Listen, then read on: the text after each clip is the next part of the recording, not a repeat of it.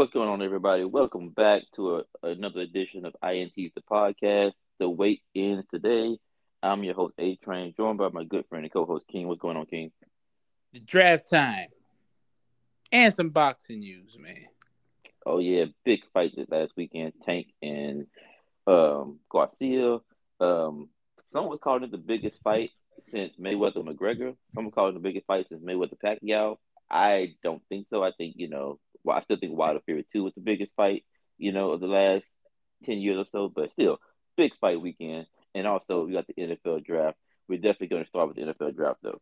Um, who do you think won the NFL draft? If you could say somebody won the NFL draft. Well, and I, and I ask this question because you live in Houston, and it's kind of a loaded question. How do you feel about that draft? I mean, to be fair, did they just pull off some Madden stuff? Oh, they did. I, I, don't think I have you. I can't remember. Maybe I'm wrong. Do you know of any team who's ever went back to back in the top three? Man, I had to do some serious thinking. Yeah. I can't think of anybody who who's done that. Not in the modern era. Yeah. And they didn't give up that much. If you look to see what they yeah. they, they didn't they give up, up, a ton. They gave up their second round pick, which is a very good second round pick. They gave yes. them first next year, and then they pretty much like gave a mid round pick this year and got a mid round pick back. Right. Um, yeah. So I mean, I think it's a good haul. And then Cardinals did a good job of basically parlaying that to going back to, to, to, jump back into number six. So they basically used some of those picks to get to number six. So they're right. you know they're sitting pretty. Yeah, I, I thought it was a great move. Um, I will say this, which we've talked about. It. I know everybody's probably disappointed we waited so long, but it was something we've talked about.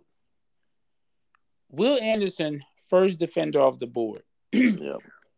Great pick by Houston. However, do you think if Jalen Carter doesn't have his off the field issues, do you think that's him?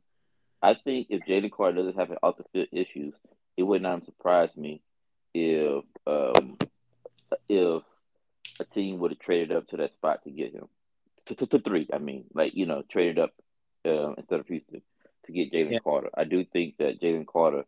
Um, so like Will Anderson, he's just so dynamic, you know. Uh, but he's not, you know. Um, and they mentioned this on the broadcast a lot. He's not as twitchy as Von Miller, you know uh, to me, even though the body's completely different, he reminds me more more of a Terrell Suggs in the sense that you know who he Suggs, really reminds he me. He came out, he wasn't as you know as fast, so he didn't have the you know the numbers, but production was there.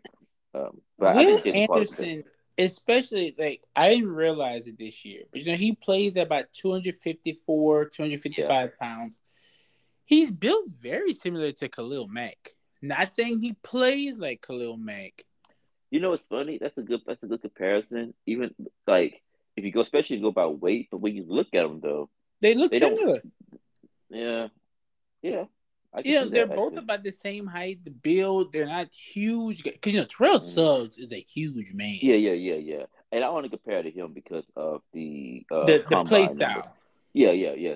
So like because with Terrell Suggs coming out, that was the big knock on him was he doesn't have that speed, you know. And Will Anderson ran much faster than Terrell Suggs. So, yes. you know, that Terrell Suggs was, I think, in the four eights, I believe. Um, so he ran much faster, but, you know, but you but you're seeing these edge rushers now, like, you know, Nolan Smith, for instance, running a 4 4, 4 3 9, you know. Right. And so with Will Smith only running, I mean, let's Will Smith, we're Anderson only running um, in the four sixes, you know, a lot of people thought it was red flag, but I thought that was a very good time for a guy who's 253. Right. I think people get caught up on that sometimes well, Anderson affects more than just the passing game. Not to mention, he has one of the quickest first steps out there, yeah. so it, it, it really could be fine. Yeah, I think he'll be just do just fine. Houston.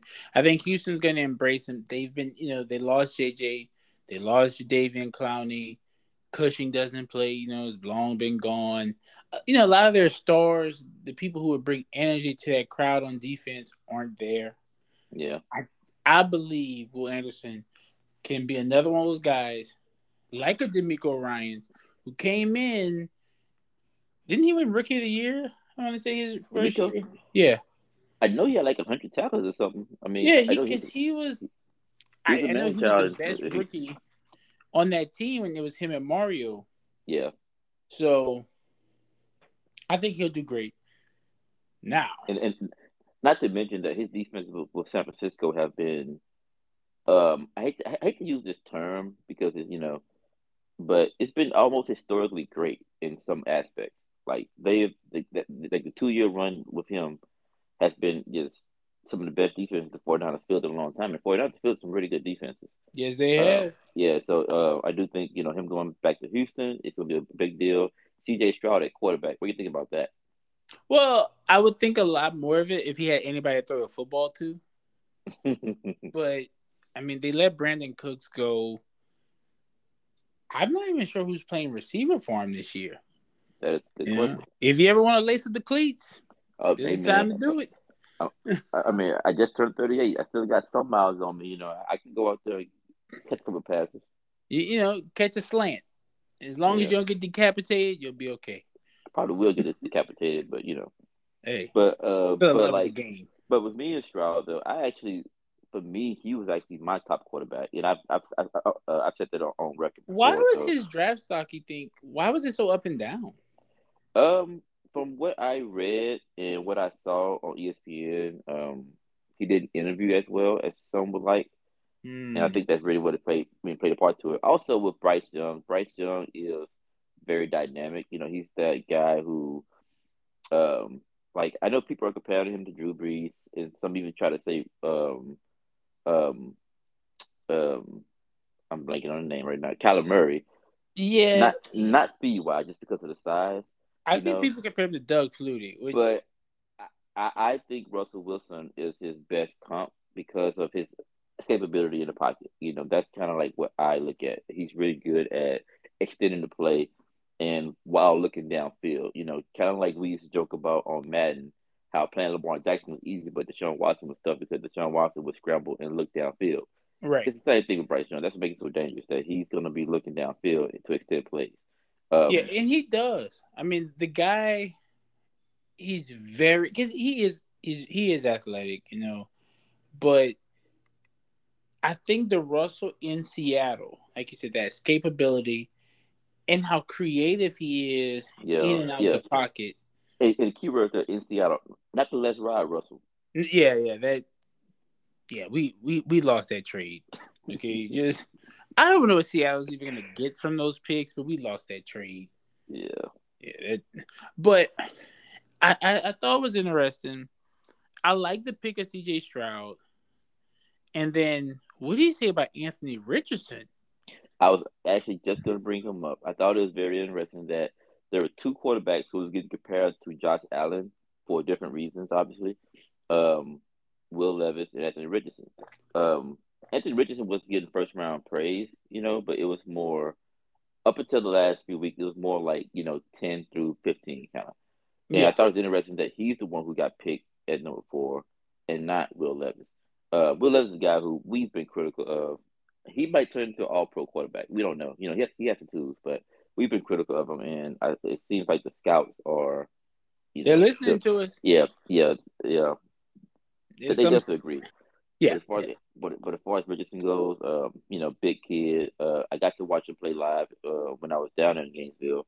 Really, you know, really impressive kid. I actually, you know, met him um, up close, and he, you know, we can see that see his size. You really, you know, it, it- like you see him on TV and you see okay, this is a big guy. But when you like standing next to him, it's like, man, this is a big guy.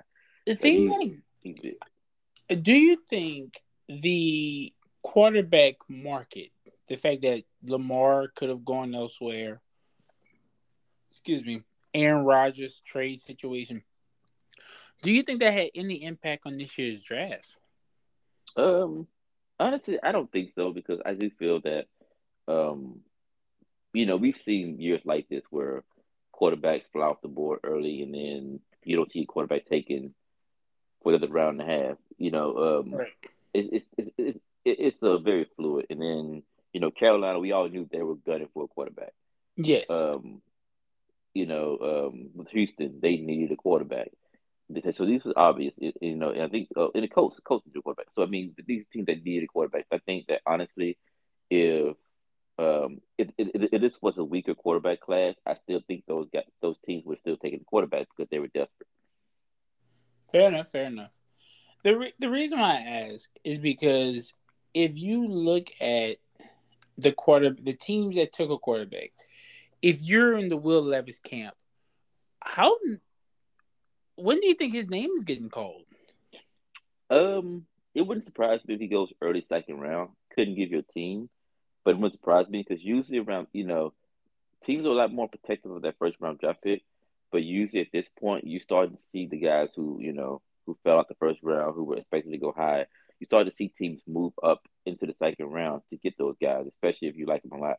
So again, I can't think of a team off the top of my head, but I'm sure there's a squad out there who feels that you know his potential, um, coupled with the assets that they have to trade away, they would they wouldn't mind making a play for him because at this point it's not as big of a gamble, you know, going to get him in the second round as it would have been the first. So I do think he's going to go kind of early. I say within the first 15 picks. Okay, because there is there there are teams that could use a quarterback.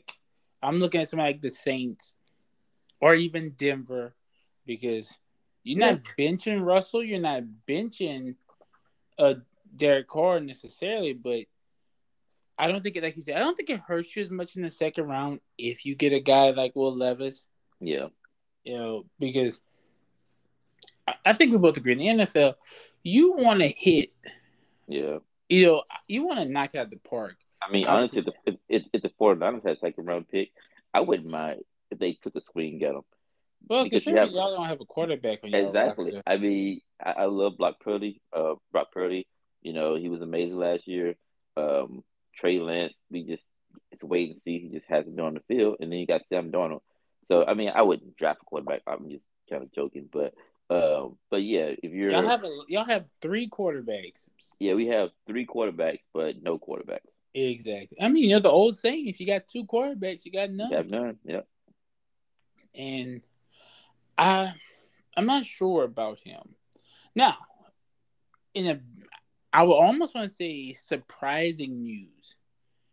It seems like, especially in the top 15 this year, did you expect more receivers to come off the board or you? Um, honestly, no, because honestly, it's gonna sound weird. The four receivers that I like the most, they went in a row. So, okay. yeah, it you know, um, I mean, because after, after those four, I, I did think that was a drop off. I, like, yes. I think you have like you know Mingo from Ole Miss. Um, trying to think who else. Um, I know Jaxon Smith. Well, yeah. So because well, he went. So you know, um, Jaxon Smith-Njigba, Quentin Johnson, Zay Flowers, and Jordan Addison all went twenty right. through twenty three. It was like a running receiver. Um, who and, do you think is gonna be the best out of that group? Man, I'm, I'm talking rookie go, year, not long term. Oh, rookie year, rookie year. Uh, man, that's tough. You got to factor in quarterback system opportunity. I'm gonna throw rookie, you the rookie one. year. I'm gonna go with. Okay, this is gonna be surprising. I'm going Jordan Addison. You know, you see, I that's who I was thinking, but the person, because he was he's my number two pick. The person I think, who's gonna, I think, transition I think, is gonna be Johnson. Yeah, um, because he just you know gonna play opposite of uh, Mike Williams. Mm-hmm and you can you know do something with Keenan Allen in the slot. And I think you know, but I mean, you know, you know Johnson. I love Johnson. You know, we we definitely. I don't think he has. He's the best long term pro yeah, out of the group. But I do think Jaxon Smith-Njigba. Basically, I feel like Jaxon Smith-Njigba or George Addison could be best. Um, the reason I went with Addison because I feel that um, Minnesota's going to they're going to pass the rock with Kirk Cousins. Oh yeah. One thing about Kirk Cousins, you know, he's going to throw for almost five thousand yards. He might choke in the playoffs, but he's gonna throw that ball. So you know, put him in a slot, you know, between um, Thielen and um, Jefferson, and you know, you got something there. Um, I do think that Zay Flowers, Zay Flowers is a guy I like a lot though, a smaller guy. And honestly, with uh, Baltimore, I think he's definitely going to make some dynamic plays. I just don't know if he'll have that consistency that, you know, consistent opportunities that Addison or, um, you know, Johnson or NJ will have. Now, the other question I have is, you know, Paris Johnson. I know, I know the the O line is not necessarily the big guy. Yeah, yeah. But, I was gonna uh, ask you about those guys. You know, I okay. I know Skoronski. I'm sorry, I'm brutalizing yeah. your name, but um, I know he had the most hype amongst collegiate players. But remember, even when we made the all I uh, the all INTs, you know, remember I wasn't super high on him. I think he's a very good player, without a shadow of a doubt. But I do have to agree with him. I think he he kicks inside to guard. I know they're gonna try him at tackle first, but I think he kicks inside to guard. Darnell Yeah. Wright from Tennessee, I think is a great pickup for Chicago. yeah, that line was very good all year. Yeah, you know, Tennessee, I said they all year after they had the best offensive line. They could do both. They could run block, big, strong, nasty guys, but they also could pass block very, very well. I think that's a great pickup for Chicago. I think that Chicago's got some more work to do in their offensive line. But Paris Johnson, I thought, as talented as he is, Trent, I think it was a little high. I don't think they need. I don't think the Cardinals would have had to have traded to, I to think they get spot six. I don't think they had to get him there. Yeah, I, I, I, can see what you're saying. Yeah, I think it's a great pick, Yeah, but I don't think everyone in front of them. Maybe, just maybe, the Bears Maybe. stay at nine and take him instead. yeah. But I was thinking maybe Atlanta. no, I, I mean they could. Atlanta could use some help on the offensive line.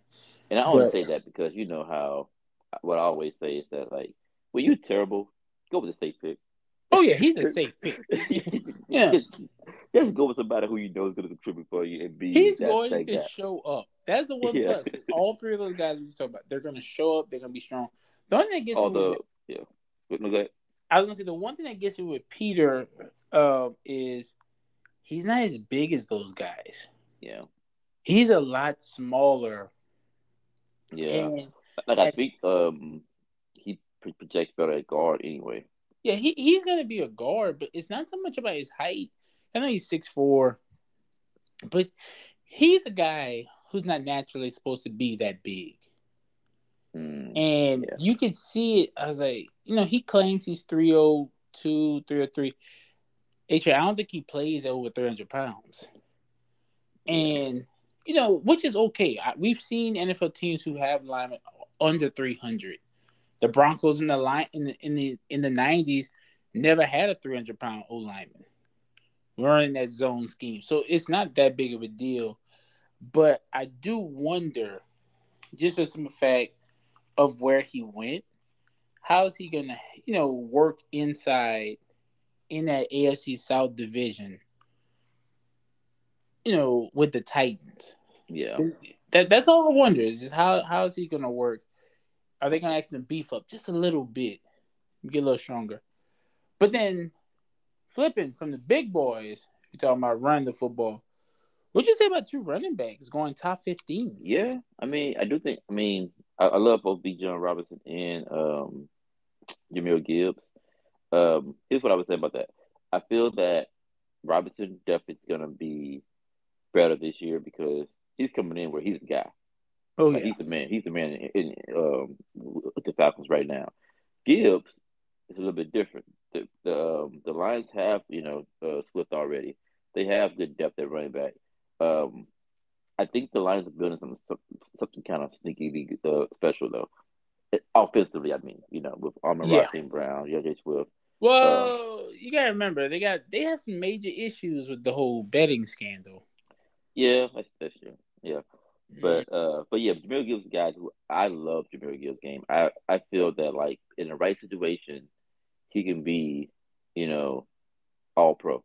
Like I Yes. I, I love Jahmyr Gibbs' game. Like I, I can't I can't say enough things about him. Like he you know he's you know he has the speed. You know he's a home run hitter. Um, he's under two hundred, but he's solidly built because he's yeah, he, he's not, nine. he doesn't look like a small guy. Yeah, yeah, yeah, yeah, exactly. He's not, you know, you know, um, he's don't know. frail. yeah, exactly. Yeah, So, um, I do think that he's gonna be, uh, but Bijan, no, I have to agree with you. I think he is the guy. yeah, And really, really quickly, you know, I'm gonna touch on a group. Well, there's two other th- people I would like to talk about, but just another group. What'd you say about Emmanuel Forbes? I believe he was the first DB off the board. No, no, he was second. Uh, Second? so Devon, Devon Witherspoon uh, Oh, yeah. actually went number five. Yeah. Uh, I do like um, Witherspoon a lot, but you know I'm biased when it comes to this. I would admit my biases. Uh, Emmanuel Forbes, you know, I thought was the best corner in the draft. That's the biased part talking. The non-biased part is he should have won a Thorpe Award. That's non-biased. He should have won it. Yeah. They they screwed that up. Um, but Forbes, man, like he's just he's you know the the knock on him was his size.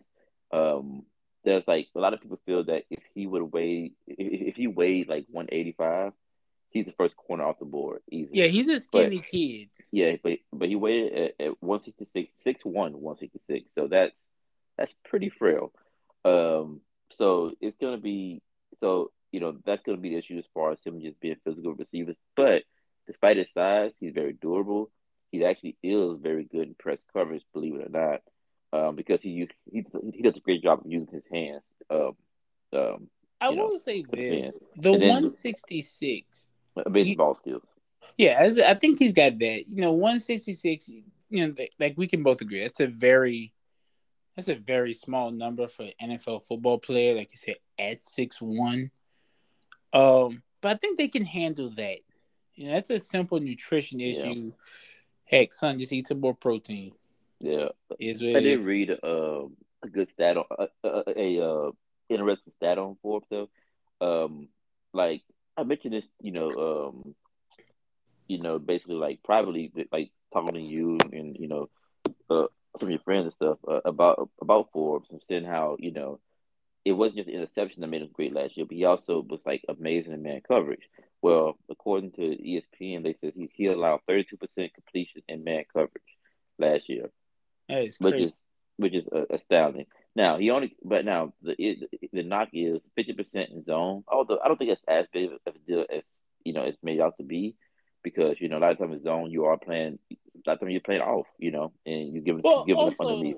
when they Um, do those, you know, you're playing zone coverage. Sometimes you are counted, You're for- in that vicinity. so they count it against you, even though there's no that's not your responsibility. Yeah, Yeah, it's like the pro football focus guys who just hate uh Tyrann Mathieu. They be like, he gave up 85 catches this year. It's like, yeah. I was critical of Tyrann Mathieu coming out, man. I was wrong. Oh, admit. I look. I think he's a great football player. I'm not sure what position he plays though. no, I don't think he knows what position he plays. No. It don't matter. It And that was does. my thing with him. Like I, I did not foresee the vision that the Cardinals had.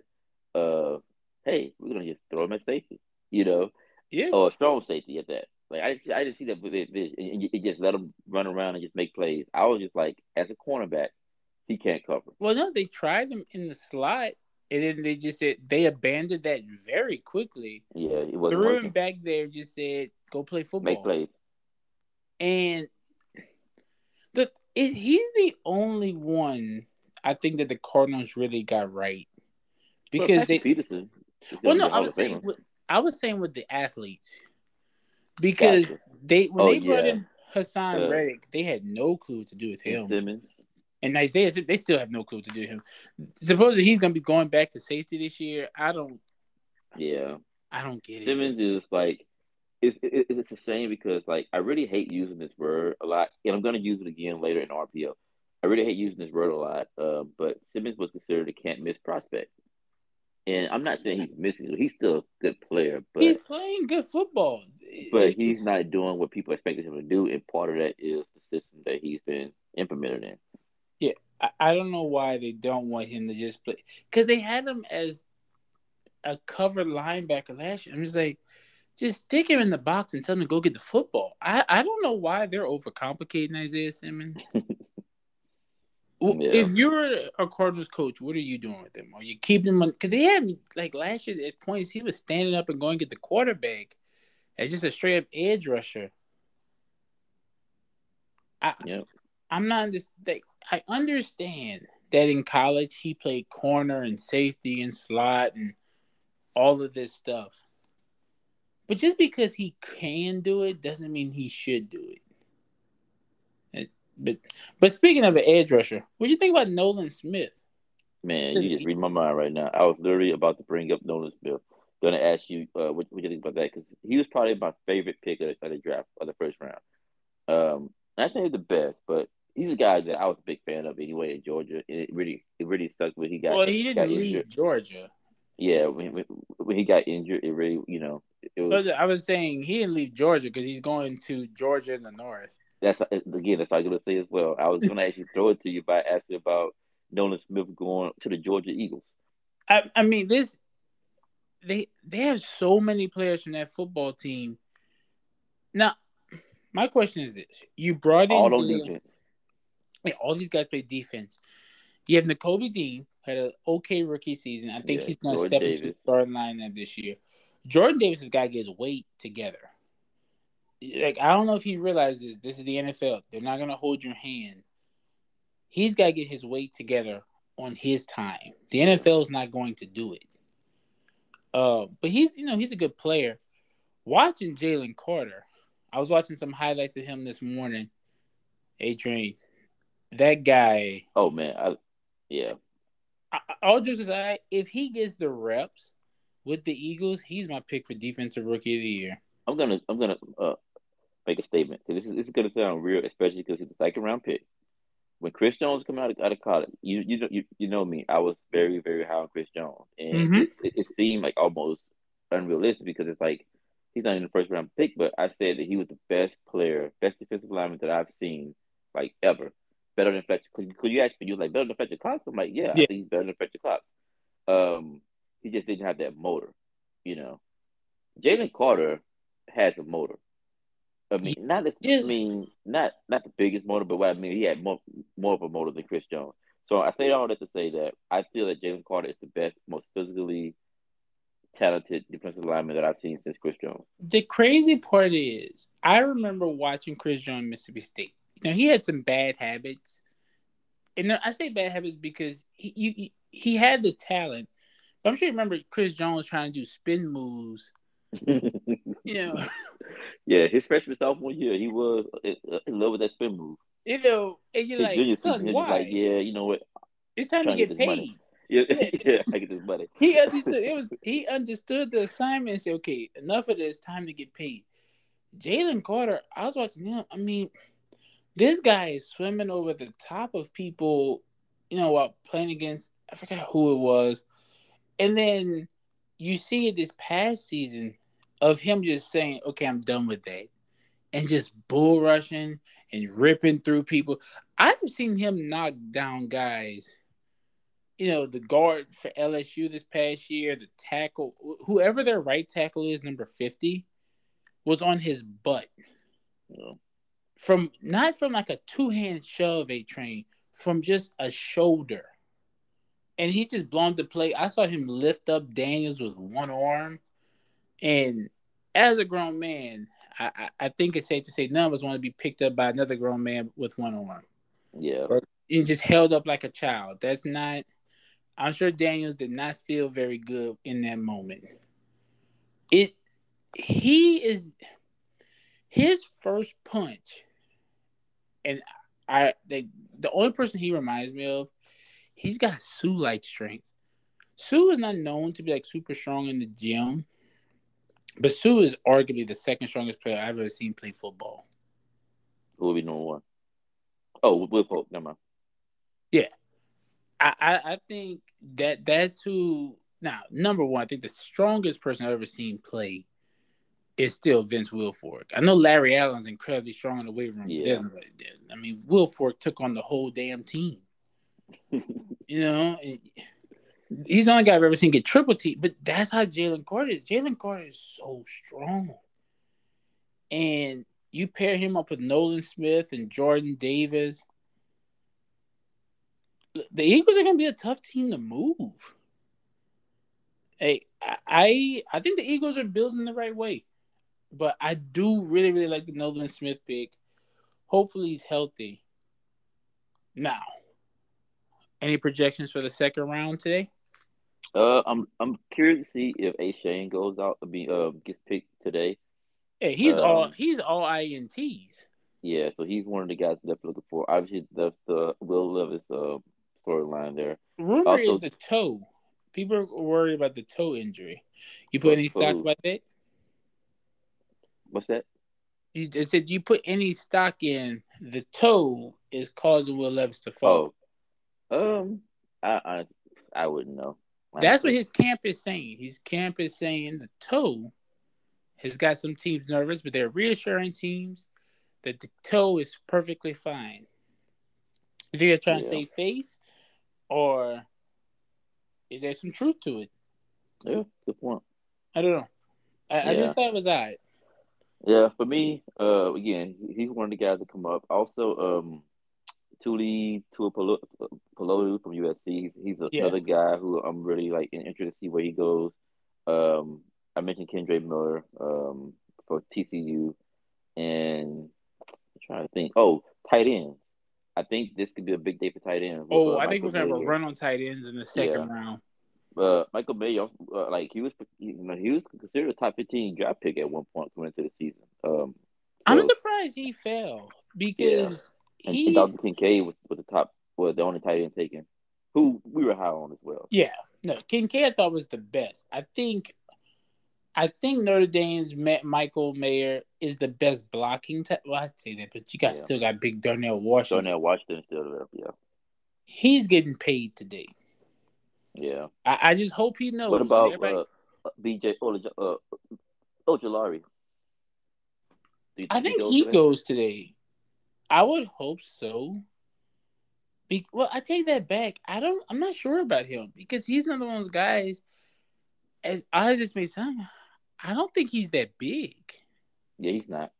He he he. It, it's one of the things where you got to find a place to play, and right. You know, and the and, NFL's had a few guys like him. Yeah. So I'm not sure where he goes. He's one of those um I'm kind of iffy one, about. He's one of those guys who um I hate to say this, but I honestly feel this way about maybe ninety percent of NFL players anyway. So it's nothing to knock him. It's gonna be very important where he goes. Simple right. as that. Um, he has to go to a team that's gonna find you know uh, utilize his strengths, you know, uh, to the best, of, you know, to his best, best best abilities. Because yeah, if he goes somewhere where a team tries to play him off the edge and just be like, "Hey, just rush the passer," he might just get dominated by tackles and just be, you know, just you know, whatever. So See, you know, I have to agree. really figure out what to do with him. And that's something I think we both agree on. For the vast majority of players in the NFL, let's say eighty percent, eighty percent of the players are about all the same. Am I right or wrong? Yeah, I said all you the know, time. now we have it wrong. There is an elite ten percent. Yeah, just... there's those guys who you know, no matter where they go, they're gonna be be a, be a dude, and you know those guys. You know right. those guys then, who play 10, 15 years in the league. And then there are some guys who I'm like, I don't know what they ever saw in you.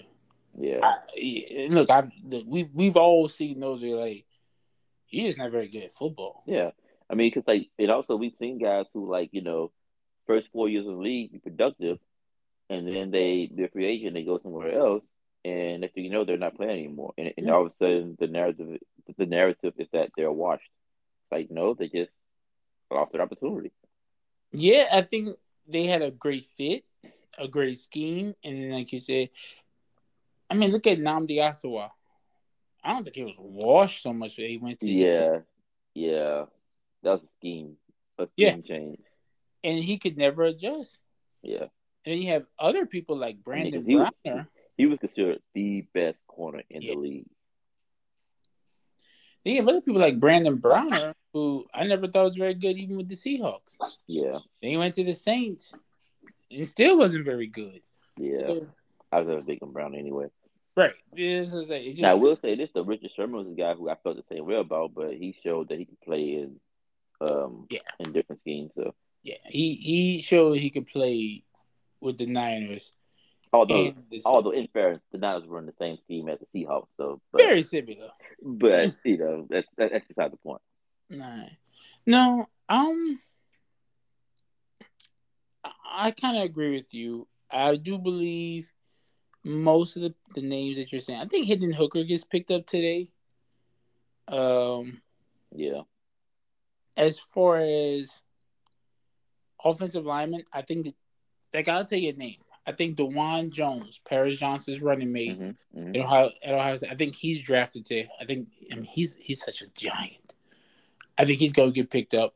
It'd be nice if Denver picked him, but you know we're gonna pick an edge rusher. So hey, for all I know, we might take Ojulari because you know you can never have too many people rushing the passer from the edge. Simple as that. Now you might say, but Brad, what about the interior rush? Well, that's just it. We don't have one. Now, anything you want to say about this past bo- weekend in boxing? Uh, yeah. But before we do that, though, we gotta run this RPO real quick. Uh oh. All right. You guys know the drill. RPO, run, pass, option. Run the topic you want to run with. We run with it. Not, we'll pass it. We got our usual five this week. We're gonna uh start off though with uh two Colorado uh news. First one, Colorado responds to claim that they are withholding film from transfers. Oh, we got to run with that. Yeah. Okay. I mean, obviously, I don't have any. We don't have any source on the inside of this. If they are, Did you see uh the quote from their um one of the guys transferring? no. All right, so he, he put on Twitter, for the coaches who are trying to recruit me, I am sorry, but I would not be able to get y'all my film from my practices last season since I'm not allowed to have it because the head coach at CU won't allow it. This is very unlucky, and if you have any questions, just text me. And he's saying they're withholding practice films. Now, they have responded to that, though, um, Okay. saying that that they are happy to provide all game film any practice film prior to spring of 2023. So that's the, the issue. there. Okay. My question is this, and I really do mean it. If that is true, why would you even need to make a statement about that? Yeah, I mean, I think because people were assuming that they just didn't want to give any film at all, and they're just basically saying, "Hey, we'll give you film." Because in, in this time, in this case, uh, like I'm actually siding with uh, Colorado on this though, Mm-hmm. um, because I would give you film from last year or game film, but he's a redshirt. He, he he. He didn't have any game film, so just Right. practice film he had to go on. But um, you know, you don't want to give him no film from this spring. That's formations. That's Yeah, that's calls the that, new you know, scheme. No. Yeah, you don't want to do that. So you have to, you know, so go off last year. And if you don't have any footage, then tough luck. Yeah, I will say that that's a tough one. It's, I mean, to be fair, this isn't even that out of an occurrence. I think it's bad luck, bad press for Deion and company. Hmm Um, but this this isn't the first time. You, I don't.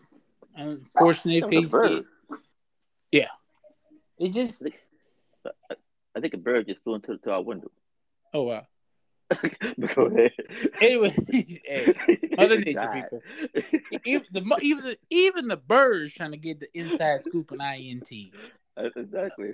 You know, they know what's up. They're like, oh yeah, they, the boys are back in town. That was But- okay, go ahead. Sorry. But I honestly and truthfully, I just think for Deion and company, they have way too much going on. There's there's too many leaks in this ship. Yeah, Uh, did you watch any of their spring game? I did not. I saw the crowd. I didn't watch. I, I, I honestly, that's one thing that I was upset about myself. I didn't get a chance to really watch any spring games. I didn't even watch Mississippi State spring game. Okay, I'll be honest with you. I watched Colorado. Um, yeah, you predicting? Twelve wins. I'll give them six. that team don't look like it's winning a bunch of football games. Yeah, and it, and also even well, I, I will get get to this the next topic as well. But yeah, Okay, no problem. yeah. Actually, we can actually move on to it now. So in combination with that uh, RPO, I honestly should have combined these, but I didn't think about it till now. Fifty-one Colorado players have entered the portal so far. Fifty-one. That's more than Texas A&M. Yes, And Texas A&M had a lot. I mean since Deion's taken over, fifty-one. That is Okay. insane. R- running pass. You know, run with this because that's mm, all right. I'm gonna say this as a guy who loves the sport. I understand you want to compete. I understand you want to play. Um, but fellas, transferring out is not always the answer. You know, I don't know how many guys he had on his team, but there's no way Deion brought that many players in to replace 51. Yeah. You know, you you have a That's a chance. You know, now maybe he says some things that rubbed you the wrong way. I I completely understand, but one of the things I remember we talked about this when he initially went in and said, "Hey, I'm bringing my guys in, so And you Louis. train, bro." Bring about Right. Louis and Louis. And I said, I, I'm, I'm sure you. I don't know if you remember what I said, but I said, you know, if I was one of those guys who was told you should quit, you should leave, that would motivate me even more to stay for a year just to ruin his plan, hmm just to prove him wrong, and then I leave. Because to me, that you know, you you can't tell me, hey, you should quit, you You're should all- give up, Yeah, you're showing favoritism. You're already saying, I got my guys. right? And you're to have to win your job from my guys, not the other way Right. around. Which it exactly, should be the other way around. and it should. Granted, they won like one game last year, so yeah, it but should be let's be hard. real here. But if, you know, But yeah. to be fair, if we're gonna be able to be honest here, what has Deion done at Jackson? he won. But yeah, he I- won I, games. He never beat the I MEAC. yeah, I get, yeah, that's true. You know, he won games because he's playing against Grambling, who's not recruiting anybody. hmm You know, he never I understood how the schedule went, but he never got scheduled against any of the big boys. Not even Sunbelt or WAC or MEAC or MAC teams. He never faced any of it. So, to be fair, of the guys he was bringing in, how many of these guys are really battle tested? Yeah, I mean, you know, you got the stars in like Shedeur and um, Travis Hunter, Right. and, and they brought in uh, um, some more target to it. Like they got like a linebacker from Alabama. They got like you know people from all over. But Oh, no, no, no. but yeah, Because I just said you don't have to make guys who've been battle tested. yeah, yeah. You, you, you like you you're good in spots, but you know the Yeah. depth won't be there. So I think. I do think they would do decent in Pac-12 just because the Pac-12 we saw it last year is very terrible. unpredictable. Yeah. Um, you said terrible. I said un- unpredictable. I'm trying to be nice with it. Um, but Well, Yeah. to be fair, they really are pre- unpredictable. But some of the stuff that they have going on is just ridiculous. USC can't beat Utah. Mhm. You know, Oregon can't stop the run. And isn't old dude coming back? but oh, dude. Auburn's quarterback for like forty years. Now he's going. He's, Oh, Bo Nix. Yeah, Yeah. yeah, yeah, that yeah. man been um, playing football longer than Stetson Bennett almost. Yeah. Know, hopefully he gets it done this year. You know, he's Yeah. he's a he's a, he's the old man of college football. That's all I'm saying. It, Yep. but We'll see. Watching them, I I don't know, Deion. I, I think you might be overplaying your hand just a bit. That's because really, really quickly, Shedeur and Travis Hunter are amongst the top ten in NIL earners last year. Now, maybe I'm wrong. And that girl from LSU, I think she's actually number one. Then you get them two girls from Miami who they're not even playing basketball next year, which is also my other issue with NIL. You got people who are not even good at the sport that they're in making a money. You know, to be fair, you know what I'm just saying? You got one girl is a bench warmer. Not even a bench warmer because they quit the team. It- it- there's too many problems in NIL. I'm not even getting into this. This is going to make me mad. Next topic. All right, next topic. Uh, we we mentioned can't miss players earlier. This guy was also seen as can't miss, but the Commanders are declining Chase Young's 2024 option runner pass. Ooh. Oh, okay. Why would they do this? Chase Young has been good. He's been hurt. He's just been hurt. Yeah, and I think that's what He's it been is. good. He, he- you know, his he won Rookie of the Year, but then he's been hurt the last two years, and I think they're ready to give up. I don't know. Okay. I would If they- it up. If they Now- give up Chase Young, Yeah, then somebody's gonna get him for cheap, and then he's gonna make him pay. Yeah. Now, if they're trying to like, man, you know, it's tough because there is a strategy to like declining some some options sometimes to Yes. um, you know, sign somebody before the before, before basically sign them earlier so that before that money uh before the market, I guess you could say, goes up even more. There's a strategy right. behind that. I don't yes, there is. Doing. I think they're just giving up on him. Yeah, and they might regret it. Yeah, I I have to agree with you. I don't. I don't know why they're so ready to give up on him though. Yeah. I mean, the kid has been good. I don't see. Uh, no wrong. They they have they have talent. You know, I just think if they let him walk at the end of next year, somebody's going to get a hell of a football player, and Washington is going to be very upset that they let him go. Yeah. I mean, you know, you know, nowadays, you know, some of these teams be like, I don't even care. So we shall see. But I just, I find that I, I, I don't see why. Do, do you think he's lived up, or is it just is he just not playing as well? I just I just think it's the injuries. I think when he's played, he's been fine. He just hasn't stayed on the field. And don't get me wrong, the best ability is is availability, as the saying goes. But yes, it is. You know, but, if you're um, not playing, I got no use for you. Yeah, but he's shown when he plays that he can be a very productive player. Now, luckily for them, Montez Sweat has stepped it up and during that time, but well, yeah, you can I mean, have you can have Young and Sweat. Well, not, you know, it, you had Jonathan Allen, Daron Payne, Montez Sweat, and then Chase Young. They had the youngest. They were doing what the 49ers um, were doing, just going D line heavy. And the 49ers proved that they can work. Worked. Yeah. You know, they had talent at linebacker. Like I'm I'm not really understanding why they gave up on it. Yeah. I really don't know. But hey, ne- all right. Yep. And the next topic here, um, the NBA has reached a new CBA agreement. Um, um, but one of the, one of the highlights of it is that there'll be an in-season tournament has been approved starting in 2024. Run a pass. I'm around with it. What, what type of tournament? Uh, so basically, you? No, just basically like so you have a season, and then like in the middle of the season, they would have a tournament you know, that were crowned a in season tournament champion.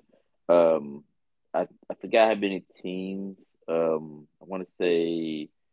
So there's like a period of time where basically like the games in the regular season will be considered a play-in thing, and whoever gets the best records go into like a 16 or 18 tournament, and whoever wins that, the players get like five hundred thousand dollar bonuses. So it's cash, you know, it's you know, cash bonuses. Then also those games are added to like the team's record as well which you know can can help them in their season stuff for the playoffs. Uh, I do think it's kind of flawed. I, I feel that the game should be added to their schedule, but the losses should not count. That's how I would do it. That way, it'll incentivize you to make the tournament. You know, you got to because because right now people are not going to care about it. It's in season. You don't care. So I feel if you incentivize it by saying, "Hey, mm. you make the tournament, you get extra wins, and we're not going to count your losses," you know, and you get money. I think it'll be more competitive that way. Now, you know, to be honest, I like your idea. Your idea is actually really good. I think the idea is pretty interesting, but the name of the game is always this: Will the stars play? Yeah, and they're trying to incentivize with money. I do think that yeah. early on, about see, I've always been intrigued by this topic. I, I do feel that early on, people are not going to care about it, but I do like the idea of him saying, uh, by him, um, Adam Silver, uh, saying that the soccer in season tournaments weren't a big deal initially, but they're like bigger than the you know than the playoffs sometimes, or as big. You know, they're a big deal. Uh, it just sometimes sometimes it just takes a while for the culture to build up. He's hoping that it will get to that point. Will it? I don't know. Uh, well, the but, catch is the stars have to buy in. Yeah, exactly. And you have to make it mean something. I'm not saying that you, you know something you can brag about, but if you can incentivize it at least early on, incentivize it as much as possible to make people care about it, then maybe once that once the care gets there, then people you know actually you know see value into it. Like, hey, we won, we were the season champion. You know, that's something to be proud of. Well, it's like know? summer league. You know, initially summer league people never cared about. It's not yeah. meant for the fans necessarily, but then the teams who started taking, well, wait, summer league can actually be really useful. And I remember joking people. I said, you know, there were some years the Warriors were playing really, really well in summer league, and their youth was really starting to get it together and say, "Man, watch, they're gonna be good." And some of those players actually are making the team, and the team has gotten better. I'm like, maybe this can work that way. That's Yeah. my thought. You know, I don't know. Yeah, so I think it's 18 because I think what they're saying is that like basically the season will be shortened from 82 to 80 games, but the teams that make the finals of the tournament will end up playing 83 games. So yeah, Okay, I mean, again, I I think as long as you can get I the think- stars involved, I think yeah, yeah, uh, but I do think if you made it to where like the wins count um towards your standing, I think it'll really be you know a lot more valuable. Um, because Yeah, that way, you know, if you have a team like, say you have a team that's in the like nine, ten seed, you know, spot that does well in the pool play and they make the play in tournament, hey, they win like two games in the play in tournament, they got two games on their record. That's going to really help their help their seeding, in you know, in, yes, in the season. So that's how I would do it. But, No. you know, I like the idea. I mean, I Yeah. think the NBA. I don't know. I think the NBA is trying to do you know a lot of stuff to get people to watch. Which don't run. These NBA playoffs have been crazy. yeah, it has Uh, been. I mean, It's I watched. so far. I have I've watched been enjoying Jimmy it. Butler put up some. Yeah, Jimmy Butler, uh, man. Like, shout out to Jimmy shot? Butler. I Shout look, Jimmy my back Butler, hurt. man. Yeah, like the way he was just going down and just threw it up. Like, man, he really stretched every muscle in his body for that layup.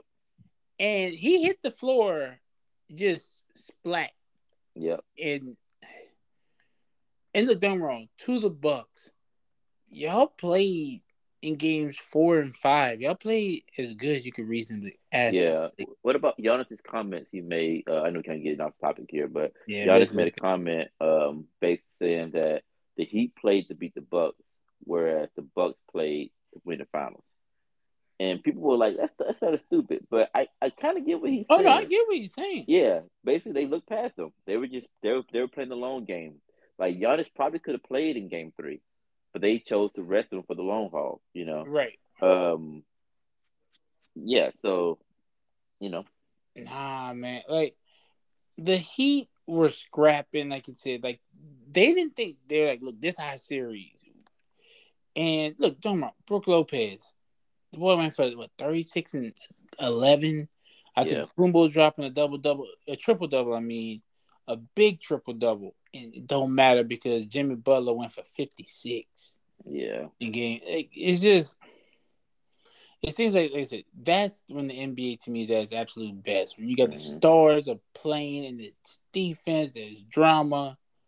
Love it. Mean, but Uh, and But- it's great NBA playoffs, people. Watch them. If you're not watching Yeah. watch the playoffs. yeah. Uh. Next topic here. Uh. Your guy, my guy, our guy, fear in the pod. Maybe not. Will be. Maybe. Hopefully. Uh. Big baby Jared Anderson. Um. has a fight scheduled for July 1st against Zhan Kossobutskiy. Uh, both undefeated fighters. This is that step up we've been asking for for Jared Anderson. Running past. Um, it's a great segue to our boxing talk, which obviously gonna come up next. I think it's a good step up. You know, I really do. Even though I will say this, Big Baby. I'm. I mean, this is not a bold prediction. I think he's the next major American heavyweight champion. Mm-hmm. I I just give him one. You know, WBC throw him a belt. Y'all got like a million of them. Yeah, yeah. I'm pretty sure uh, he already got one. Probably got two of them. Yeah, the worst part, we make that joke, but But it's not truth behind it. yeah, oh, man, Yeah. that is ridiculous. But no, I think it could be. I want to say it's gonna be a good fight, but I actually don't think it's going to be. I think you know, Big Baby's gonna take care of business early. Yeah, I think so too. I mean, I don't know anything about the other guy. I, all I know he's 19 and 0, 18, 18 KOs. He's considered, you know, by far the biggest, um, biggest challenge. But yeah, I don't know much about him. Um, yeah. I, I just think he's gonna take care of business. Do he's supposed to do. how many fights before you think he gets a title shot? Big baby, talking. If he stays on his path, Ooh, like what's the number? Over under four and a half. I say under. You think that fast? Well, the catch. This is the catch. Usyk and Fury have to fight people. Yep. They got to fight people. Yeah, So because of it, I think he's gonna get another shot. yeah. Okay. Now, All right, look, who is he gonna face? I don't know. yeah, yeah. I say over. I guess I probably should say five and a half because if that number down, I'm like, uh, I don't know. But I think I think it could be about five fights before he really gets it. You know, because I do think this is his first step up, so he's gonna have to gradually incline. But with that said, though, I remember Teofimo Lopez. You know, he's fighting bombs, and then all of a sudden he had that, that step up, and he fought Richard Comey, and then the next thing you know, he's in a title shot against Right. um against um uh Lomachenko. So you know, it could be a lot faster. I mean, at this point, you know, this is his step up, and maybe he fights. You know, I think after this fight, he should fight basically someone on on the on, on the downswing of their career, and not like in a bad way, but what I mean is like Like Luis? was yeah, exactly. Someone who was who who who, who was was a contender or a champion who's like trying to get back. And I think fight one of those type of guys, you know, like a Luis Ortiz or even an Andy Ruiz. Um, You think Andy Uh, Ruiz is on the outside looking in? I just I, I don't like Andy Ruiz. Uh, but, but what I mean with that, you know, he had his chance and now he's not, and he's hoping to get back, get get that back. Um, Fair enough. as, Fair enough. as, as well as a guy like you know Cal Naki who would never get it back. Uh, Robert Helenius. That's, there's a lot of guys, you know. Oh in yeah. that, in that mix. Who I mean, even even a Joshua at this point, because Joshua just free falling. Um, He is okay. He's the one people want to bring up in the boxing talk, but we can start it now. yeah, we started now. That dude is boxing solely to get paid. I Yeah. don't think Joshua cares anymore. I might be wrong, and son, if I'm wrong, hey, look, forgive me. But I don't think this dude has a care in the world about boxing. No. I I just don't. You know, he yeah. he he's not worried about it. He he just wants to get paid, and and, and look, there's nothing wrong with that. I say all the time, look, you got the opportunity to go make millions upon millions of dollars. Go do it. Go do it. I'm not here to judge it. You know, is what it is. When we get that G Fuel sponsorship, yes, I'm going to promote it to all of you. Why? Because that's what the business is. You know, just is what it is. But no, I, I, I just think Big Baby, Big Baby's so smooth in the ring. He's got great power. He's got good footwork. He can move. He's a good athlete. I mean, you can almost say a great athlete for a guy his size. No, I don't see any downsides to him. I think I think he's the next heavyweight champ, American. yep. I don't think he's gonna fumble it like Ruiz did. All right. Yeah. Yeah, I agree though. Um, I mean, Ruiz doesn't count anyway. I don't care. Man, you really what, did, did he frustrate you with that performance again? I don't think he's good. I don't think he's good. I, I, I never thought he was good. Um, but yeah, um, I do hope that um, yeah, um, like Joshua will fight. You know, a guy like Anderson. I think that'll be like just a great showcase. You know, but uh, but anyway, speaking of showcases though, you know, um, Tank Tank and Ryan Garcia had had their fight this past weekend. What were your impressions of Tank? Well, you know what? Before we even get to that, before we even get to that, I want to talk about why I hate boxing so much sometimes. Wait, wait. All right. Can you put your tinfoil hat on? Oh, I can put it on, but I, Okay. Now.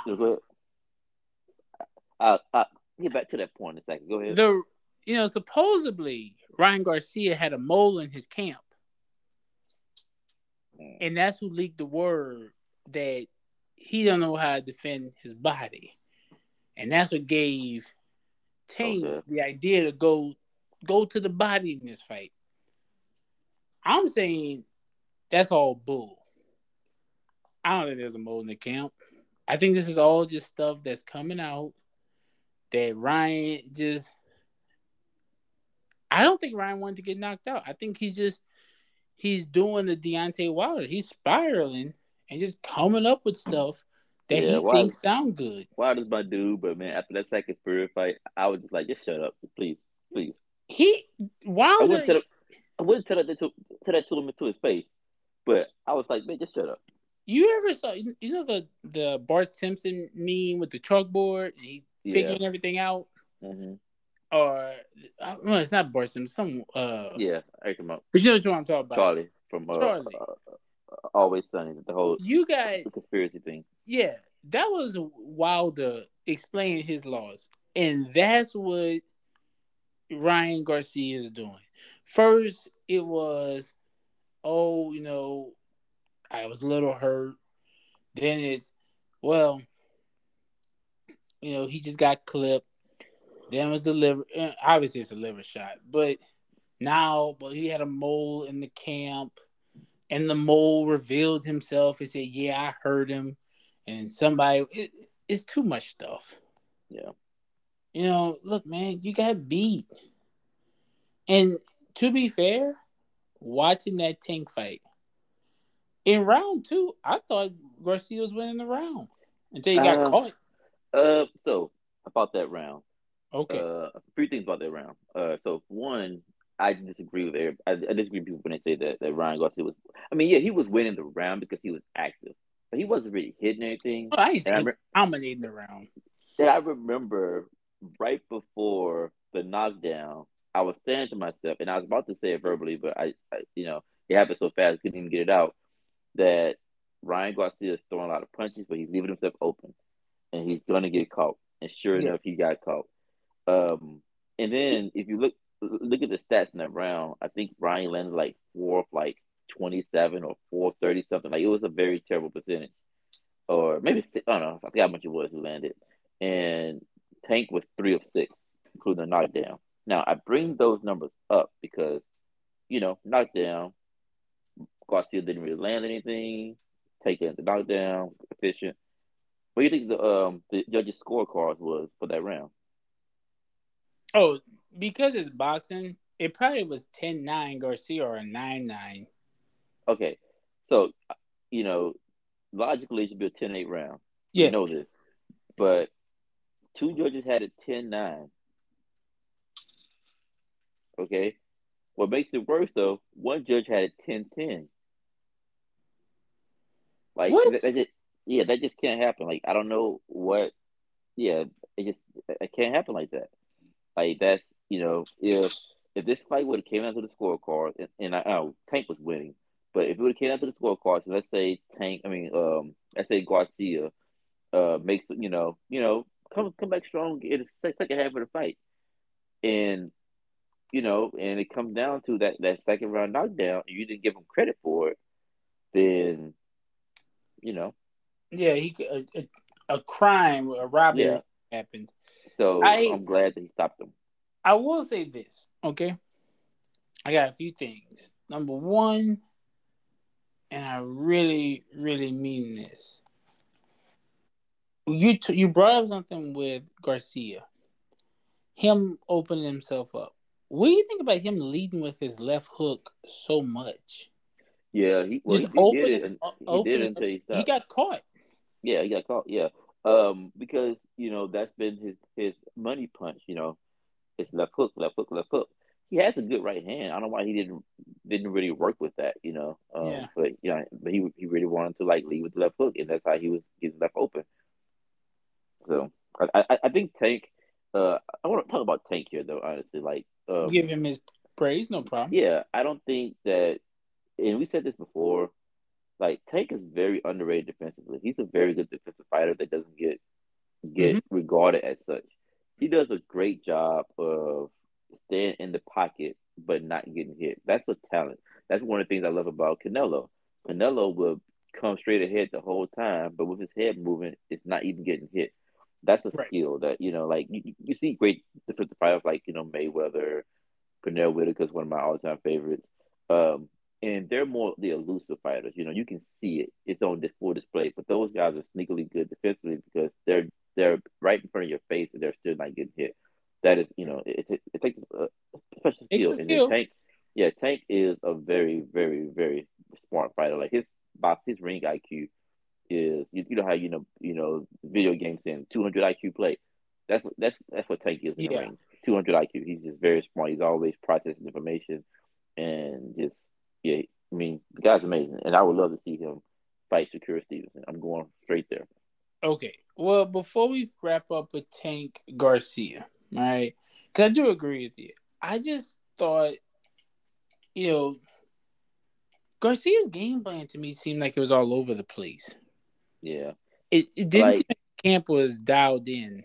Yeah, because I felt like with Garcia, like, okay, round one, you know, the filling out round, whatever. Round two, he definitely had the game plan of attack and put the pressure on Tank. But once he got countered and went down, he had no game plan the rest of the night. Like you could tell that he just kind of like making it up on the fly at that point. Like he just did, he did, didn't know what to do because his plan just got, you know, just got, you know, knocked Yeah. out, out the window. It it just seemed like he was all over the place, and that's why I was like, I because we know in the fight game it's just like any other sport. Once you get to certain levels, you you have to have a plan, you have to have a strategy, and I've noticed with some boxers. I'm a, we were talking about playoff basketball. I'm gonna talk about. I'm gonna blend those two a little bit.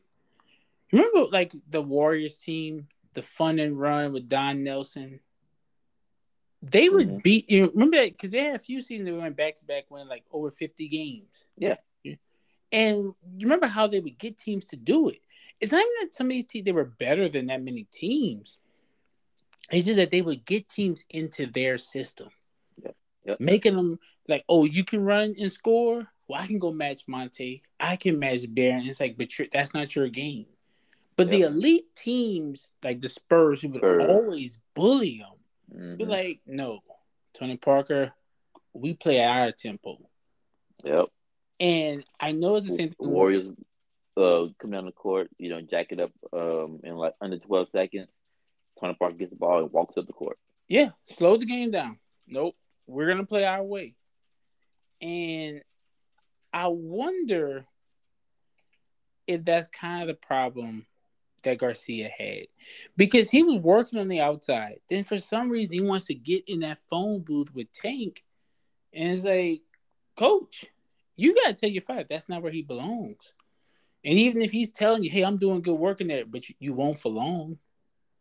Tank was going to. It just seemed like once Tank got him in his wheelhouse, I think we could both agree it was only a matter of time. Yep. And then finally, do you think Garcia could have gotten up? No, no, no. He's hurt. Like, eh, you know, uh, I've never got hit in in the liver, but from what I'm told, it's like a paralyzing, just You know the crazy part? hurt all through, through the body. I think he deserves all the respect in the world for getting in that ring. Yep. You know, it's not an easy thing to do, so he deserves all the respect for it. However, part of me thinks he could have gotten up. Now, Yeah. to be fair, he would have gotten up just to get knocked down again. Yeah, because he was in bad shape. Yeah, yeah. As I said, it, it was one of those, even if he could have gotten up, if I'm in his corner, we're throwing that towel in anyway. hmm Because Tank is just going to, you know, the blood was in the water. That's the best way I can put it. The blood was in the water. It wasn't going to make any difference. So Um, what's next for Tank? Well, there's a lot of fights at 135 now. You know, Yeah. Look, I feel you, you have your big four. Honestly, I feel you got a big three, and then you got Lomachenko, who's just kind of there. But Lomachenko is still like you know considered one of the best. So I do, so I will include him though. But Devin Haney, Tank Davis, Shakur Stevenson, Lomachenko. I think now I don't know if it'll happen because you know three of the guys I've named are top ranked. Um, and you know because Devin Haney he's with, he's with top rank now. Um, Really? I believe I, I could be mistaken. I'm pretty sure he's with top top rank. Um, but uh, I'm, I'm almost positive he is. Um, but doesn't matter anyway. Uh, but you know, so it's the matter of just getting those fights. You know, boxing is all about just it's politics, man. So it's a lot of politics. yeah. So yeah, but yeah, he signed with, with, with, with uh, top rank last year. I remember. Um, but yeah, but I would love to see Tank against the winner of Haney and Lomachenko. Would it happen? Eh, I don't know. And I would like to see like Shakur against the loser of Lomachenko and Haney. I'm- And I like I would like to see the winner of those fights combine, you know, clash. But it's boxing; it's not gonna happen. One of them gonna because I I honestly think uh Haney's gonna move up soon. I, I believe. Just he just he's starting um to outgrow his frame, I believe. Yeah, he is, and I think is the nat. The thing is, is the natural move for him is to Yeah. move up. I don't think there's anything wrong with that because, like we said, we know it's it's about time for him to do so. Yeah, So, no big deal there. I just think, like I said, for some of these teams, man, I don't know who I really, really want to see because, and part of me says I would like to see, like you said, Lomachenko versus Shakur. I think that'd be a great fight. yeah, it will be. I really do. I think that'd be a great fight. Would love to see it. What do you think about Shakur's last fight, by the way? Okay, Did you watch that? That's what I was about to bring up. He looks like an absolute. Man, that was the best I've seen Shakur, and then Shakur has looked amazing for a long time. He That look- Shakur Stevenson is pound yeah. for pound number one. Yeah, he looks scary. That dude looks scary. I was I felt bad for um whatever his name was, Yoshino. Yeah, it, it it wouldn't matter whose name you put over there. They were going to get beat down. That dude looks absolutely terrifying at 135. Do you think that's just his weight class? I think so. You know, because he struggled to make weight for a while. Yeah. Um, like Not he's been struggling. struggling.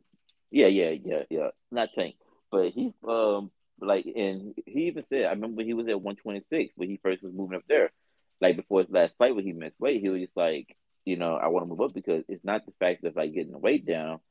Um, I mean, sorry, uh, he want to move up because like the the biggest problem is just you know just the cutting the weight, you know, this is because he because he walks around much bigger than that, and it's just hard to do that. Yeah. And then you know it's just yeah, and like it's not. He said it's not the fighting; it's just the it's just the process. You know, It adds up. And for anybody who's ever like, well, how hard can it be? You try to lose 30 pounds. Yeah, and usually month. you know in a month and a half, month yeah, it's like Yeah. six weeks. And here's the catch: these these aren't thirty pounds of a guy who's hundred pounds overweight. This Yeah. is somebody who's in shape. Yes, that's why uh, Jarrett Hurd is always amazed me how, you know, allegedly, allegedly he, he walks around like 200 pounds and he gets to 154 before a fight. Like, I don't know how you do it. Yeah, I don't know how he's doing that. That is insane. But I think he's gonna be terrifying. I really do. I think that dude is gonna be an absolute menace at 135. I'm not sure who else. I'm not sure who can actually stop him because Yeah. Lomachenko, I think, is a very good fight. I think they will have an entertaining fight. I will say that. I think that's the one. I'm not a big fan of Devin Haney. Yeah. Like, because, like, Devin Haney, Lomachenko, I'm not paying for that. I'm sorry. No, I like, uh, and, like, I know you're not a fan of Devin Haney, but I actually like Devin Haney. But I'm not paying for that fight, unfortunately. Shakur Right. Lomachenko? Oh, give me, uh, uh, uh, uh, hey, Take my take my money. money. yeah. Simple as that. Just take. Go ahead, take my money. I'm not even mad at it. Yep. Um. No, I. I think. I think there. I, I just think Shakur at 135 is gonna be so special, and then there's some other fighters such as um. I'm blanking on his name. I can't remember the uh, Mexican's name. Uh, American. Teofimo? Teofimo. What do you think about him? Uh, well, he has a fight against Josh Taylor that I'm really, really looking forward to. Could be a Um, good one. because Josh Taylor's my guy. I'm a big, I'm a big Josh Taylor fan. Um, but I'm just not the big on Teofimo. I think Teofimo. I think the luster is going off of him. You think he but- just got lucky? Well, he had a good, a good, good game plan against uh, Lomachenko. He came up early and piled and piled up the rounds. But when Lomachenko settled in, Lomachenko took over the rest of that fight. Now, yeah, he, he round owned the rest twelve of- though, round first twelve, Teofimo, you know, needs to dig deep. He dug deep. I think that's what people thought we got a future superstar here because he was able to dig deep in that round twelve, but he hasn't shown it since that fight. Fair enough. Fair enough. Yeah, And but I do like the one uh one forty though. Um, I know um you know Josh, yeah, Josh Taylor's Regis Prograis. Jose Ramirez has been in one forty forever. It seems like he's you know one of the guys. Ryan Garcia's at one forty now, and then you got uh Teofimo. So 140 is actually a pretty good weight class. Normally 140 is pretty weak. You know? Yeah, I think I think it's gonna be pretty good. Um, now as far as heavier weight, have you heard any news on the? Uh, I can't think of the two brothers' names. Um, oh, I know Caleb, yeah, the Charlos, but I know Caleb Plant had a fight recently. Oh, did you watch that fight? A little bit. So I um I was able to obtain the fight through um, you watched the fight. non-legal means, and it was one of the best fights I've seen in a while. Like it was a really good fight. Um, but I've always been a big fan of, of, of uh, Benavidez. I actually had Benavidez. So before this fight was even announced, I was like, Benavidez gonna win. Benavidez gonna win. And I was saying Benavidez gonna win up until the day of. I was like, yeah, well, maybe Plant's gonna outbox him. Man, Benavidez beat that boy to death. Yeah. Caleb Plant, but, I- but but Plant Plant earned my respect though. He he he, he never went down. He, he, he, he hung in there. But I mean, Benavidez but beat that boy. I'm, I'm gonna put it like this: Ronda Rousey didn't go down against the the lioness. I can't remember her name. That's her nickname. She didn't go down either, but it wasn't no fight. Yeah. You know, it, look, there, there's honor in standing tall. I respect that. Yeah. Do you think Jermall Charlo moves up to 168? I think he. I, I think, think he, he has. should. I actually, like, I really think he has to. I, what's left for him? Yeah. And when's the last time he fought? I know he was supposed to fight, and it kept being um, injuries and stuff. But I don't even know what he's doing right now. Yeah, it's just, I don't think there's anything really left for him at the weight class he's currently at. I, I think it's to, it, this is my thing, and I, I mean this for a lot of people. Sometimes it's just time to move on. Yep. You know, when everything else has been done, it's Yeah. okay to move. And then there's no shame in losing. No, that, Yeah. which is that's one of my bigger critiques of boxing. Guys are so scared to get that one loss Yep. that they, they just won't fight. Yep. I agree. They they they just will do stuff and delay and delay, but they will not fight. So Yeah. don't like that. Now, something I think that will occur. Heavyweight boxing talk train. Big Bang Zhang, the biggest Chinese boxer I've ever seen, beat up Joe Joyce. Now, we've never talked about Joe Joyce in this podcast, and no disrespect to For Joe Joyce. reason. There's a reason for that. Um, you weren't shocked by that. no. Okay, even though people call it an upset, I, you know, I mean, it's upset technically. But still not shocked by it. right, you know, but what do you think about Zhang wanting a piece of Wilder? Um, I mean, it'll be a good fight for Wilder. You know, uh, kind of get him, you know, get his feet back wet until he has a chance to face either Fury in a fourth fight, which I don't think that's ever going to happen. By the way, it's gonna happen. uh, or Usyk. You know, um, I think it, it'll be a good fight for him, a good stay busy fight. But as far as far as I see it, I think Zhang would go down pretty hard. Yeah, because watching him versus Joe Joyce, yes, I actually did watch that fight. Enough of it to to be at the point of I don't know, you know, you know, you watch something, then you sit back and ask yourself, why am I watching this? Yeah, Yeah, it's one of those type of situations. Um, I don't see it. I know Luis Ortiz and one of your favorite fighters. Um, now I can't think of the boy's name. probably not my favorite fighter. Yeah, he's not. and we just Andy Ruiz. Oh, Luis Oh yeah. Ortiz, Andy Ruiz had a fight. I don't know why. Why is he fighting on pay per view? Exactly, exactly. That's my. I think I think that's part of why I don't like Henry so much. It's just because he's always on freaking pay per view. It's like you're not a pay per view fighter. I'm never gonna pay to watch you. I don't understand why he's on pay per view. I mean, I guess he has that former world heavyweight champion to his Yeah, name. but- okay, I'll use an example. When he fought once upon a time America's best heavyweight contender, Christoph Arreola. Arreola, they fought on pay per view. Yep. And they refused to release the numbers, but everyone could guess this probably didn't do very well. I think like 17 people. Uh, it seems like a lot. You know, because maybe I'm wrong. I remember joking with you one day. I said, "Oh, my order a fight. You know, it's like 60, 70 bucks. Whatever." You like, bro? When have fights been seventy bucks? And I was like, "You're right. I haven't ordered a fight in so long." The fights, know, at least eighty dollars now. Yeah, I said it somebody I paid eighty some dollars for. It might have been Tank. Yeah, Tank. Yeah. Yeah. Both both the last Tank fights I paid like eighty nine. That's what I was saying. Or eighty five. I was like, well, wait a minute. Yeah, fights have gone up. Is it?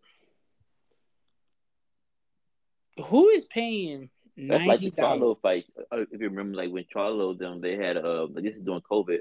When they came back, they had a pay per view card where you know both both brothers on there. I think they did like less than a hundred thousand.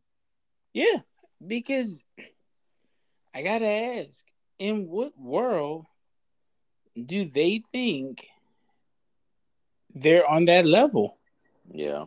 And it's Even- not even to be rude. like- just- even a guy like Terrence Crawford, who I think is the best pound for pound boxer out there right now, or one of the best, he didn't do well like with uh pay per view numbers like in, in the past. Yeah. I think his I think his fight with with, with Spence. I mean, sorry about Spence. With uh Porter did well, but uh, outside of that, he, like his fight. I mean, he he fought Amir Khan on pay per view a while back. You know, like those fights didn't do well. He wasn't really drawn, even though he's box office is just it's just you know it just didn't do well. yeah, And- so I just feel like not everybody should be on pay per view. Like I think Tank is now pay per view fighter. He you know he deserves that. Canelo is one. I'm not gonna I'm not gonna buy his fight this weekend or next weekend, but I think he's the guy. You know, Wait, where is Canelo fighting? uh, Cinco de Mayo. No, no, I know, I know why he's fighting because that's his date. Gotcha, But- gotcha, gotcha, gotcha. But I was trying Uh, to. Who is he fighting? Uh, some guy. I mean, it, it's gonna draw. That's the best Yeah. way I can put it. It's gonna draw. Yeah, Um. No, I agree with you. I want to see him against uh Andre, but that's never gonna happen. Like Andre is is, is the boogeyman. Like basically, like no one wants to fight him because he's he's um he's good enough that he can beat pretty much anybody, but he's boring enough that nobody want to watch him. That's what have to they make say. money for it, and so it's like you know, um, do you want to risk losing to him? So he's yeah, Well, you got the book. You have him. You got Boots. I don't think anybody wants to fight Touch get in the ring with Boots right now. yeah, which is unfortunate Mm. because I think he's definitely ready for one of the big guys. And I would, and I said this in one, of the- on- on, uh, either on one of the last podcasts or just in talking, but I would love to see him fight somebody like Ugas. Yeah, I think that'd be a good one. Yeah, Yo, I. This is the thing. There's a ton of boxing talent right now. Heck, they just made a movie about Big George Foreman. Yes, and actually talks about his comeback. Yeah, look, I like movies. Um, if you're a sports fan, really, really quickly, I would suggest check it out. If I had to rate it, it's a low matinee. Stream it. okay, All jokes aside, I think if you stream it on Netflix or whatever streaming you got, you won't be disappointed. You'll be like, okay, this was cool. You pay full price for it, you, you might want to walk out. You know, now you get that five dollar discount day, you're very happy. oh yeah, go on Tuesday. Oh yeah, definitely. You go on Tuesday, and you're a sports fan. I think you enjoy it, but no, I gotta agree with you. I just think right now in boxing, if I gave you a magic wand, what's the one fight you're trying to make? No, it's still Crawford Spence, but I, just at this point I'm over it. Okay, man, I said a magic wand. I, I ain't power to move mountains now. Come on. Um, let's see. Besides Crawford Spence, uh, I would love to see Boots Spence. Ooh, that'd be Um, fight. yeah, I would love to see. Let me see. I had one of mine, but I can't remember. Um, but yeah, I I like to see uh Shakur and Tank. Is another one. I think that we'll get see. that fight. I actually think we'll get that fight. You know, because I will say a fight I think we're going to get as far as the big guys. I do think Wilder will get his shot. Actually, like you know, maybe he'll get his shot versus Anthony Joshua. There might be some money in that. Uh, I think Wilder's the person to make fights with right now. Yeah, and he's just not fighting. I, I just wish he'd be more active. But well, you know, that's I don't know if you've seen Rummy's corner lately, but that's something he talked about with current when he was ranking his top 15 mm-hmm. heavyweights mm-hmm. for. The, I didn't watch it, but I might check it out. Oh well, he talks about. It. He's like most of these guys only fight once a year. He's like, this is the most inactive weight class in boxing. These guys simply just don't fight. And it's crazy because they don't have to cut weight. No, they just don't fight. I why yeah. do you think that is? Yeah, I agree. I mean, yeah, I mean, I just feel like boxing is just it's it's just, it's just it's just in a weird state. Like, um, I think there's some fights coming up that I'm excited about though. Uh, uh like real quick before we wrap it up and everything, but like the fight that I'm looking forward to the most mm-hmm. in the next few months. That's that's booked. That is. Um, it's not on uh, people's radar. But I think it should be on people's radar. Stephen Fulton, Cool Boy Steph versus Naoya. Uh, sorry, Naoya Inoue. Um, it's gonna, gonna be in Tokyo, July 25th. That fight sneakily has fight of the year written over it. Okay. Anyway, pound for pound is probably the best. One of the it's top top two or three best boxers pound for pound.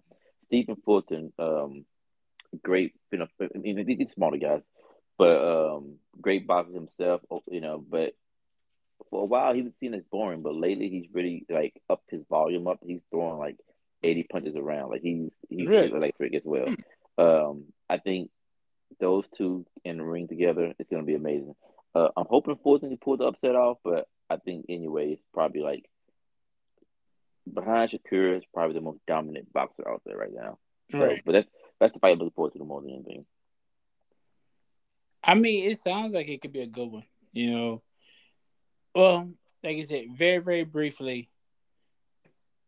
Yeah, I'm gonna sneak in some WrestleMania talk really, really, really quickly.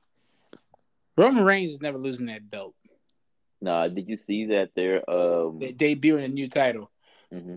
Yes, but I will say this. Yeah, Roman like honestly, when I saw that, it just solidified. Oh, oh, he's going. He getting two thousand eight. Bruno, watch out. You know, and then the crazy part, I'm here for it. I, I, think they still have the drama to, to keep going with it. I, I still say they got to get The Rock to just show up once to be like, look, have Rock call Roman his pet nickname as a kid, something yeah. really disrespectful. Yeah, get on his skin. Yeah, but but in a nonchalant, yeah, you know, yeah, big I, I uncle kind of cousin way, where it's like, okay, you gotta knock it off. Yeah, yeah booger. You know, yeah, something to where he's just like, okay, I'm the head of the table. He's like, no, stop it. Like, come on now, chill. And then for Roman to just be like, you gonna bend the knee. Have the, I, I just I mean there's so many. The Rock talking about how he used to like do like like like wrestling moves on as a kid and he was crying. Just like little little dumb stuff. Yeah, just some just just keep it light, keep it light. But no, I I who would have thought that's the best way I could put it. Who would have thought this could go on for this long? And all jokes aside, I don't think it's it's not old. Yeah. It's not old. But no. You got anything else you want to touch on? No, no, I think that's about wraps it. I think we covered a lot today. Okay. Is there any, you know, because it's draft weekend, who's somebody you want to see the Niners grab? Well, the Niners didn't have to have a first or second round pick, but they well, that's, that's about to ask you. but they have eleven. They have eleven draft picks, so they have the second most picks actually. As I said, so let's say day three. Who's somebody? Because that's when y'all gonna be the most active, I believe, right? Yeah. Yeah. Um. Man, that's tough. Um. What's a position you want to see them address? Well, DB. Uh, uh you know, because like uh, Jimmy Ward, who's been a staple for that defense for a while. Terrible corner. Yeah, yeah but great safety and very good. Um, very good safety. Yeah. So um, definitely, you know, secondary help, um, offensive line, honestly. But the thing is, at in stage three. I don't know if we can find a tackle that we're looking for because um kind of like in a weird position where you know um, uh, McGlinchey's gone, um, and uh, Trent Williams is getting old. So no, that man is gonna be pancaking people for at least ten more years. Yeah, that man. He, he look now. You want to talk about NFL bully? He's a bully. Yeah, but yeah, but like you know, um, I, I say definitely replacing McGlinchey. You know, or he's going to the Broncos now. Uh, that's gonna be a big thing. Um, I mean, so yeah, that's a good question. I don't know. I can tell you who we want because it's Denver and my hopes are low that they'll do the right thing. I'm hoping we can get maybe Byron Young from Alabama, or maybe Juliet. Yeah.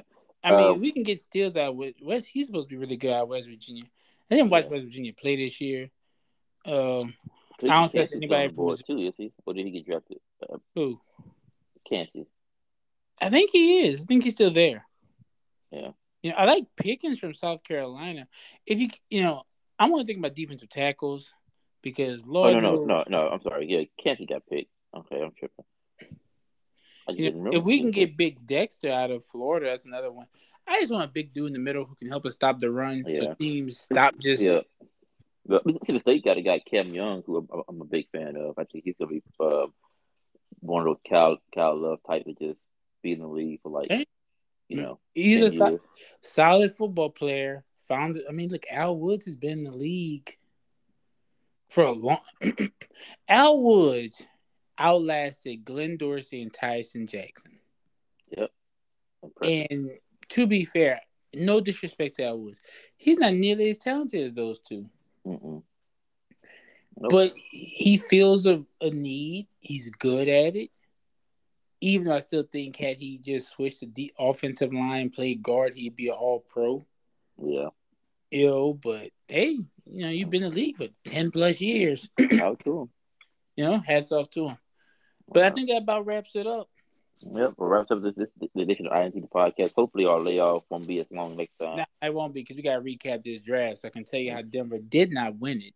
Yeah, but but yeah, but I'm your host, A Train, from my good friend co King. We out of here. All right, you have a go and watch the draft.